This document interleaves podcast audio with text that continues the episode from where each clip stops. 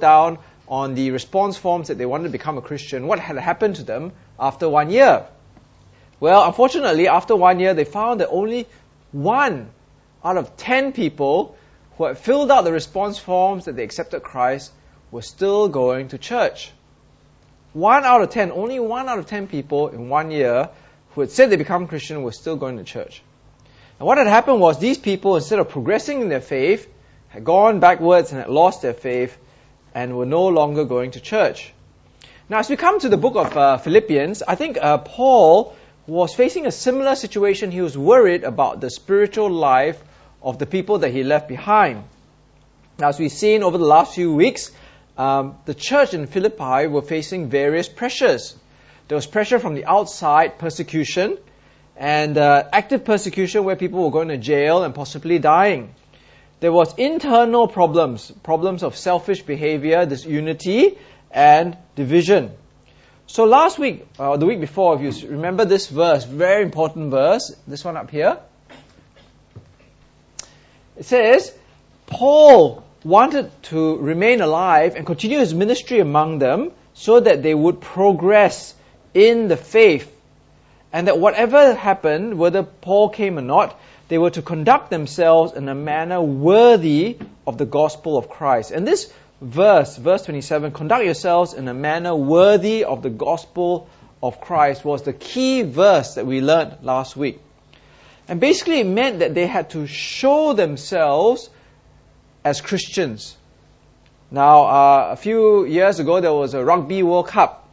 And remember, Australia lost very badly to France. And the commentators were saying that many of the Australian rugby players were not worthy of the jersey that they were wearing. Because, you know, they didn't pass properly, they didn't tackle properly, they didn't, you know, they dropped the ball, so they were not worthy of the, to wear the Australian rugby jersey. And I think that's what Paul was saying in those passages that we looked at last few weeks ago, that you must, as Christians, we must conduct ourselves in a manner worthy of the gospel of Jesus Christ. We must act in a certain way. We're obligated to act in this way. And as we come to chapter 12, chapter 2 verse 12, this is where it is connected to this part. Because it says, therefore, if you have any encouragement from, be- oh sorry, wrong one. That's verse 1. It's verse 12. Therefore, my dear friends, as you have always obeyed not only my presence, but now much more my absence, continue to work out your salvation with fear and trembling. Now, what Paul is saying here with this therefore is he's not linking it back just to last week, where, you know, Jesus was an example of humility and uh, tenderness and love. But he's linking it all the way back to chapter 1, verse 27. And he says, look, conduct yourself in a manner worthy of the gospel of Jesus Christ and keep obeying what I'm saying. So if you remember uh, last week, we saw how Paul planted the church in Philippi between 49 to 52 AD. Okay, so if you look up here in this map, uh, around this second missionary journey, this is where uh, Paul planted the church. Well, 10 years later, he was writing from Rome in 62 AD. So what Paul is saying here was that when he was instructing the church, when he planted the church, they obeyed him and listened to him. Ten years later, when he was in jail and he'd been writing to them, they still listened to him. But now he wants them to continue to obey what he is teaching them about God's word and God speaking through him. But more than that, he wants them to work out their salvation with fear and trembling. Now, work out your salvation does not mean that they have to add works to salvation. It doesn't mean they have to work their way to be saved. Okay, so if you look at this next picture, some Christians have the mistaken idea that as a Christian, I have to keep working in order to be saved. So some Catholics believe that, you know, I, I, I believe in Jesus Christ. After I'm baptized, I must work some more in order to attain salvation. Okay, that's not what Paul is talking about here. He's not saying work out your salvation. What he's really saying is, as a Christian, next slide, you're already 100% saved. You're already completely forgiven by God. You're already in the kingdom of God. Therefore, you must, you must have an outworking of your salvation. You must show in your life, in the outworkings of your life, the salvation that you've already received. Now, I want you to think of it this way. Suppose you get married, okay, you get married, and the moment you uh, have the wedding ceremony and you say the words "I do" or "I will," and especially after you sign your name, as you know, on that marriage cert, and I mail it to the marriage uh, authorities. Are you married? Yes, you are married, right? How many percent married are you? Are you only 90% married or 95% married? You're, you're 100% married, right? The moment you sign it and you say, I do, you're 100% married. But you need to work out the implications of being married, right? Because once you are married, it means that you cannot live like before you were married. So, you know, the way that you brush your teeth and you always, you know, leave your toothpaste everywhere and don't put the cap on, that has to change after you get married. You have to work out your married life. You know, the way that you go to toilet and you don't lift up the toilet seat, that has to change after you get married, right? You have to work out the implications of your new state as being married. In the way that you relate to friends of the opposite sex, again, that has to change because of your new state of being married. And that's what Paul is saying here. As you are already saved in Jesus Christ, you must work out the implications of what that means in your daily life and everything we do. But he goes on to say that they must work out your salvation with fear and trembling. What a strange phrase that is, right? Why do we have to work out our salvation with fear and trembling? Is it because there's a risk that we could lose it? No. The reason why they have to work it out with fear and trembling is in verse 13. It says, For it is God who works. Oh, not yet, not yet, not yet. Not so fast, Philly. Sorry. Okay. For it is God who works in you to will and to act in order to fulfill his good purpose. So what that means is, when we work out our salvation, when we conduct ourselves worthy of the gospel of Jesus Christ is not through our power, but it is God working in us to will, to give us the impulse to want to do the right thing, and to act, to give us the power to carry it out. Now, what a great and awesome privilege it is, right? That means the Holy Spirit, God's Holy Spirit, is working in us, and it, it, we must fill us with a sense of awe and reverence because God is the one who empowers us with the impulse and the power to do His good purpose. At the same time, it is also a warning to us because when we choose not to do what God wants us to do, it cannot be because, oh, you know, I just don't have enough self discipline, I don't feel like it, no, I'm very tired. It is because we are denying the Holy Spirit working in us. We choose not to walk step by step or in line of God, what God wants us to do. Therefore, this instruction, right, work out your salvation is, is an imperative, is a commandment, is an instruction. It's not a suggestion or advice. You know, it might be a good idea to do this. We must, we must work out our salvation with fear and trembling because God is working in us and we cannot deny God in us. So I want you to think for a moment. Are you 100% saved? The answer must be yes. Are we 100% in the kingdom of God? Yes. Are we 100% forgiven? Are we 100% children of God? Yes, we are. And therefore, God is working in each and every one of us here, without exception, to do His will and to act according to His good purpose. But when we choose not to do that, then we are actively stopping or preventing God's Holy Spirit working in us. We are choosing to deny and rebel against God. Is that you? Are you actively denying God willing and acting in you? Now, obviously, there are many ways in which we are to work out our salvation with fear and trembling. But here, in the situation in the church in Philippi, there are two main areas in which they are to work out their salvation in fear and trembling. So in verse 14, this is the first area.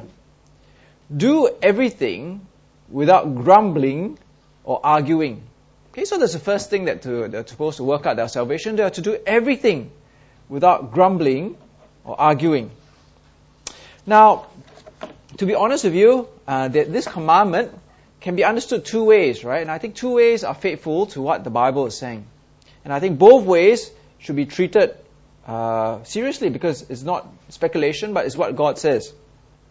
The first one is do not complain or argue or grumble against God. Okay, when you do everything, don't complain and argue against God.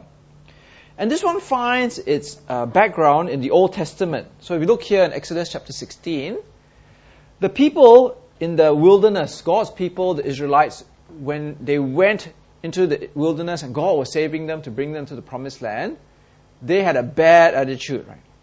They were always grumbling and moaning and complaining against God. So in verse 16, sorry, verse 6 of chapter 16 in Exodus, uh, Moses and Aaron said to all the Israelites, In the evening you will know that it was the Lord who brought you out of Egypt, and the morning you will see the glory of the Lord, because he has heard your grumbling against him. Who are we that you should grumble against us? Moses also said, You will know that it was the Lord when he gives you meat to eat in the evening and all the bread you want in the morning, because he has heard your grumbling against him. Who are we? You're not grumbling against us, but against the Lord.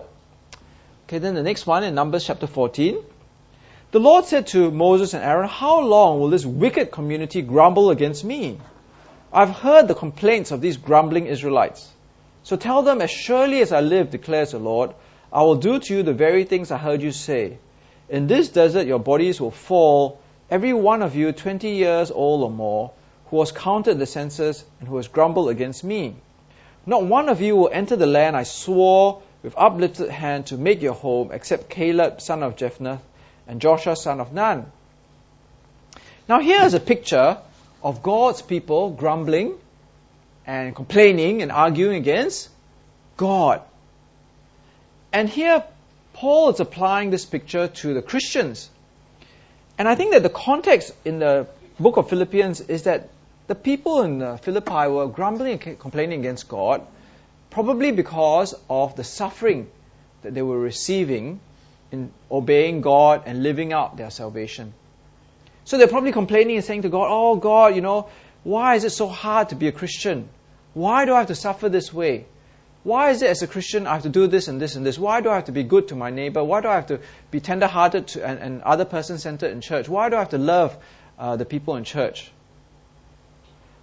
But God actually says that this is a great sin, isn't it? This is against working out your salvation with fear and trembling. Because this is not the way that Christians or people in Christ are to act, to grumble against God.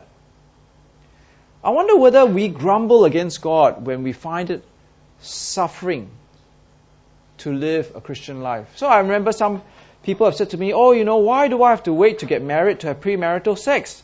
You know, I'm, I'm missing out. I'm suffering. All my friends are, are doing it. It's so unfair. Why do I have to be a Christian in the way that I work? You know, I'm missing out all these jobs. I'm missing out on promotions. Everybody else is playing politics, and I can't do all these things. But who are you really grumbling against? You're grumbling against God, isn't it? You're grumbling against God because you don't want to work out your salvation. You don't want to do what you're supposed to do as a Christian. You don't want to act as a Christian. The second way of understanding this passage is not that they were just grumbling against God and arguing against God, but they were arguing against each other. So you remember last week in chapter 2, we saw that uh, one of the problems internally in the church in Philippi was a lack of love. Alright, so in verse 3, Paul has said, Do nothing out of selfish ambition or vain conceit. Rather, in humility, value others above yourselves, not looking to your own interests, but each, each of you to the interests of the others. So, in the church in Philippi, one of the problems internally was that there was internal conflict. They were not loving one another, they were not serving one another, they were not being other person centered. And here, Paul was saying to them, do not argue and fight with each other. Stop fighting with one another, right? Love one another, be tender hearted to one another, be compassionate to one another. Do everything without arguing and grumbling and complaining. Now, I think that uh, part of the problem is that in their world and our world, our worldly identity tends to lend itself to being grumbling and whinging and moaning and complaining, right? So, I mean, think of one of the characteristics of Singaporeans, right? Singaporeans are known to be, you know, very laid back, happy, you know, relaxed. Uh, I think that's Thai. Sorry, wrong one. Uh, sorry, Singaporeans. We know we have known of being, you know, very complaining people, right? So, uh, if if you look at the next slide. Oh no, no, okay, don't. I save this one. Save this one. Okay, save this one. Okay, save this one. Okay. So, I was reading a newspaper last week, and uh, they were saying that uh, in this, there was one section about HR, human resource management, right? About how in some workplaces uh, that these people called destructive heroes. Destructive heroes, you can Google it, right? Apparently, it's a term where there are people at work who are very productive, they do a job really well, but they're very destructive because they keep complaining and about other people, destroying them, undermining morale. So in this human resource section, uh, they were saying that actually if you have people like that at work, no matter how productive they are, they need to change or you need to get rid of them. Because no matter how productive they are, they're destroying the morale of the, of the uh, workplace with their complaining and their arguing and their divisive attitude. I was reading this book um, called Tricky People. Okay, and it's about how to deal with horrible types before they ruin your life. And there's one section here called blamers and whingers. Okay? Since they complain about others, are frustrated with others, they're always pointing the finger, they're always moaning, they're always holding a grudge, they're always relentless in their complaining. It says they can summon up a complaint on a fine day with a tailwind behind them and good fortune by their side. It doesn't matter how good things are, things will never be good enough for them. Right? So it says she not only expects the worst, but makes the worst of it when it happens. Okay. So I think that can be people in the world, isn't it? So anyway, in this book, it's quite interesting. They actually accompanied this uh, cartoon, which I thought was very funny. Uh, next slide. Yep. Hey, um, yep. Okay. So uh, here's this person going to heaven, and they're complaining about something, right? Okay. And I think it's it's quite true, isn't it, that the problem is that in the world that we live in, uh, next slide, we, we don't live in the world anymore, but we are united with Christ and we're children of God. And as children of God, we display that in the way that we, that we act. Okay, we're no longer living as the world is. Because the reality is that in the world that we live in, uh, people generally complain and bicker and argue and fight with one another. But especially in church, that's not the way that we are because that's not our identity. So, which one are you reflecting? Are you reflecting that you are a child of this world, or are you reflecting that you are a child of God? Now, there's a logic to what Paul wants us to do, isn't it? Because he then goes on to say, look, do everything without arguing or grumbling, so that you may become blameless and pure, children of God without fault in a warped and crooked generation. Then you will shine among them like stars in the sky as you hold firmly to the word of life.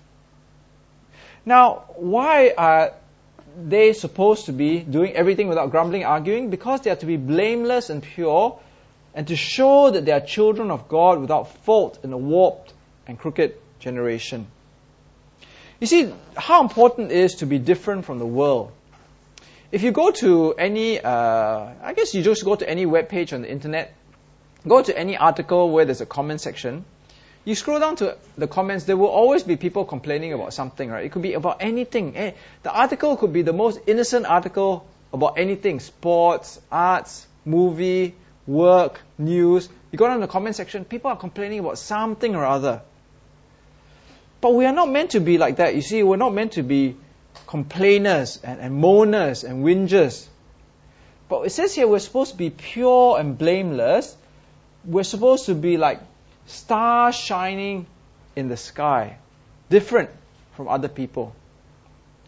Now, one of the saddest stories that I ever um, came across was someone came to visit our church uh, a few years ago. And I asked him uh, why he was visiting our church, and he said he was looking for a new church. And apparently, what had happened was he had been invited by his friend to another church, and he wasn't a Christian, and he became a Christian in this church. But he was really stumbled because in his friend's church who he visited, there was lots of internal conflict. People were always fighting one another, arguing with one another, and he even told me that strangers would come up to him in the church and complain to him about other people. And as a result, he found it really hard to grow as a Christian, even though he, you know, here he was listening to the Word of God, but he was getting stumbled by all these people complaining to him about all sorts of things. See, if you look at this passage, it says there that as Christians we are to shine in this warped and crooked generation like stars in the sky as you hold firmly to the word of life. So actually, if you look at this next picture, right, we are either holding on firmly to the word of life and shining as stars, or, and uh, some translations actually are holding out the word of life to people. Okay, these are little Bibles, okay, if you can't see, right? Little Bibles. Okay.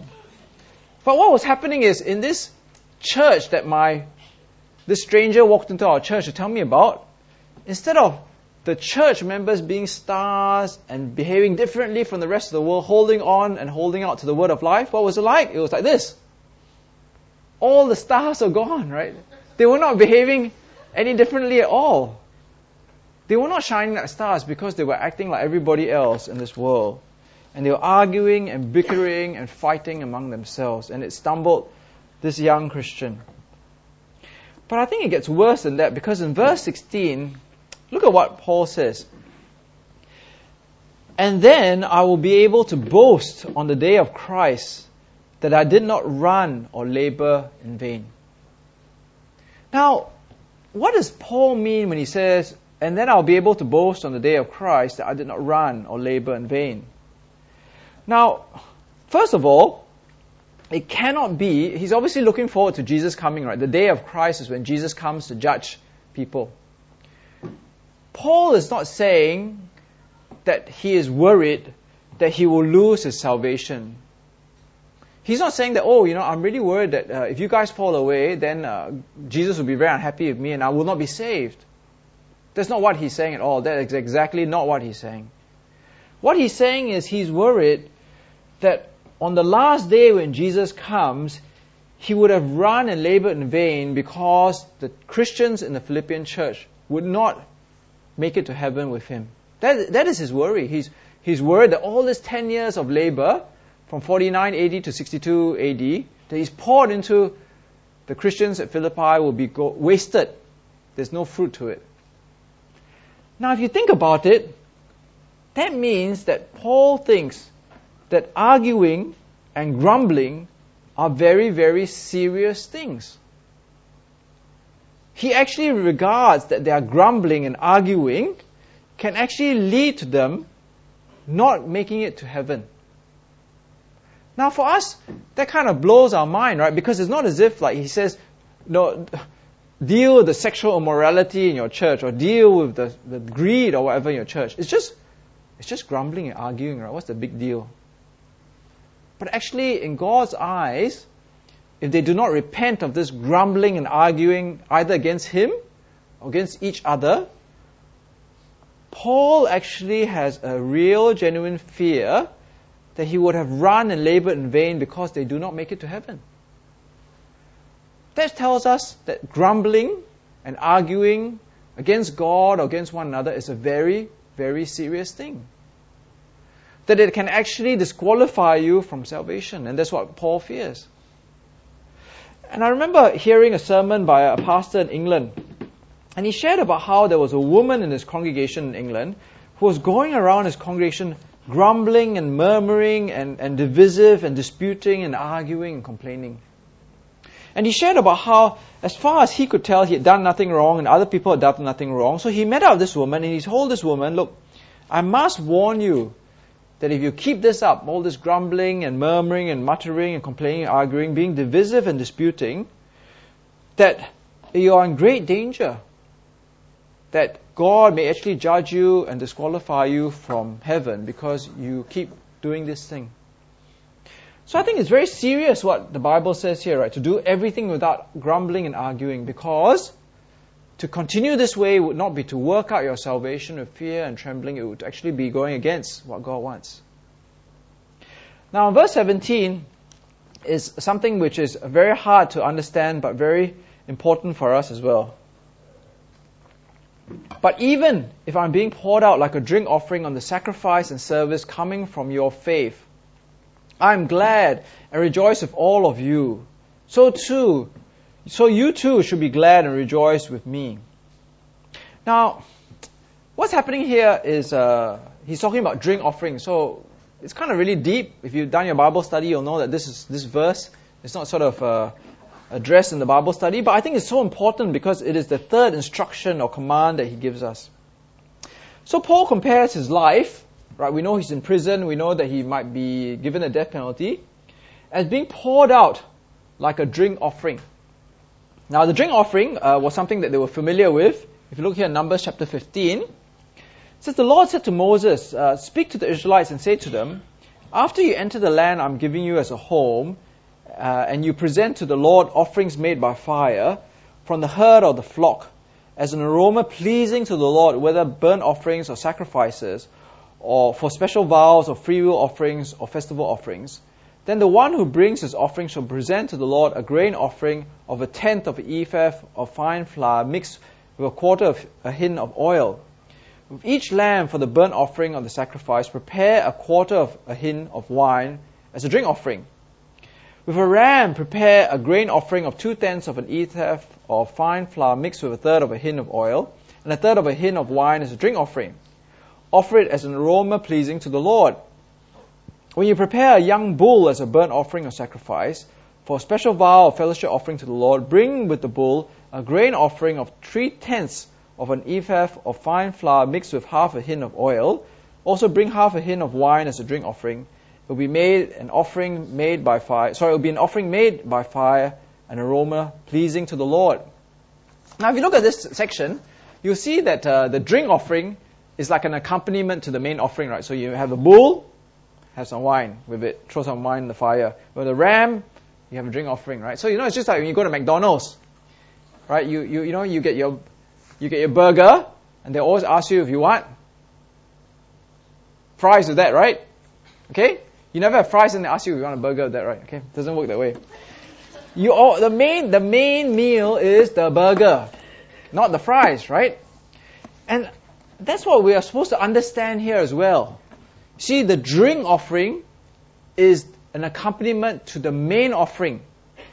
And that's what Paul is saying about his own life. He's saying, look, okay, I'm about to die maybe, I'm in prison, but I am not the main offering, right? I am the drink offering on the sacrifice and service coming from your faith. So if you read verse 17 properly, he is like the accompaniment, the accompany offering together with the main offering, which is the sacrifice and service coming from the Philippian Christians. So what he's saying is that he is, even though he's about to die, even though he is in prison, his death and sacrifice is just a small part of the greater sacrifice and service of the Philippian Christians. And because of this, this is an acceptable worship to God. And that's why he says, I am glad and rejoice with all of you. And he says, You too should be glad and rejoice with me. Now, I think this is one of the hardest things for us to accept as Christians, right? When you suffer as a Christian, when you sacrifice as a Christian, how do you feel? You might feel resentful to God, you might feel angry, you might feel sad. But it says here to be glad and rejoice, and it's not an option, it's a command, right? Be glad and rejoice. How do you do that? Imagine if you were in Syria and you were forced to flee as a refugee because you're a Christian, or you're in Iraq and you might face death because you're a Christian. How can you be glad and rejoice? Well, I think we can, isn't it? Because we see that it's part of an acceptable offering to God. Our, our lives, our service and suffering is part of an acceptable sacrifice to God. And it's actually part of working out our salvation with fear and trembling. It's actually what God wants us to do. As Christians, God doesn't want us to be ashamed of Jesus Christ. He doesn't want us to run away from our identity of Jesus Christ. He wants us to live out our identity of Jesus Christ, even if it means imprisonment and death. That is what really matters. And we can be glad and rejoice because we know that death is not the final thing. Remember what Paul said earlier to live is Christ and to die is gain. So I wonder whether we would listen to the instruction of God's word to be able to be glad and rejoice in the face of suffering, or whether we will run away from suffering and lose our Christian identity.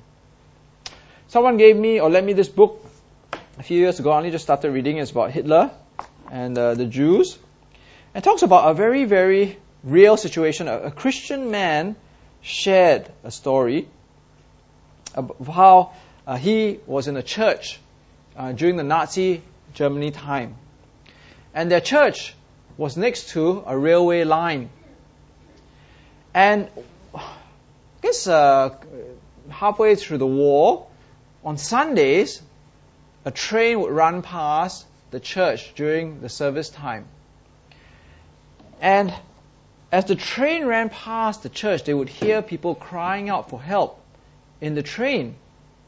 And they realized over time, every Sunday when the train went past, that it was these Jewish people who were being brought to be killed in the train. So what did they do?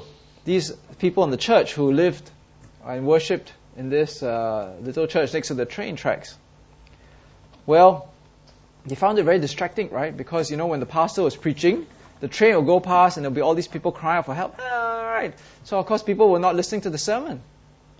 So what they did was they, they, they planned it in such a way that every week when the train went past, they would be singing their hymns so that they wouldn't hear the people crying from the train. And then uh, this Christian guy looks back and he says that, you know, they, they obviously did the wrong things because God didn't want them to be singing hymns when the train went past. God wanted them to actually do something about what was happening. But they didn't do anything because they were afraid of suffering for Jesus Christ. And I think that as we look at uh, God's Word today, ultimately, it was a struggle of identity, right? Did they see themselves first as good Germans, or do they see themselves as first as Christians? And I think that as we recognize that being a Christian, being saved in Christ, a child of God, is our eternal identity far above any identity, then we must be willing to suffer for Jesus Christ. That is an acceptable worship to God.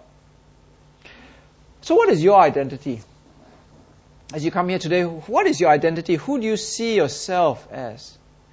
If you see yourself as a Christian, you are 100% Christian. You're not 99%, 95, 90%. You are 100% Christian. You are totally saved in Christ Jesus. But you have an obligation to live that out. You have an obligation to work out your salvation with fear and trembling because God is working in you. And what it means is you must do everything without grumbling or complaining. Not complaining against God or grumbling to God about why life is so hard as a Christian. To, to do everything without grumbling and complaining against one another. You say, why do I have to do this? Why I have to serve other people? Why do I have to love other people in this way. And we have an obligation as well to be willing, to be even glad and to rejoice when we face suffering as Christians and to continue to persevere in Christ even in suffering. Let's go to God and pray. Dear Father, as we come before you today, help us to see what our true identity is. That our true identity is found in Christ. Our true identity is found as children of God, and that we must work out our salvation with fear and trembling. There must be an outworking of our identity in our daily lives and everything that we do. Oh God, help us to see that we need to do everything without grumbling and complaining against you, against one another. Help us not to be uh, like the world, divisive, fighting, arguing, petty, tearing each other down. But help us to follow the example of Jesus, to love, to be tender hearted, to be compassionate, to be humble, to be willing to serve others. Help us to see what Paul said so clearly and powerfully that our lives given in sacrifice and service and suffering is like a drink offering. It's like an offering, an acceptable worship given to you. That is the only right thing to do as we live as Christians before you. That we will never be ashamed of Jesus Christ in our life. That we will never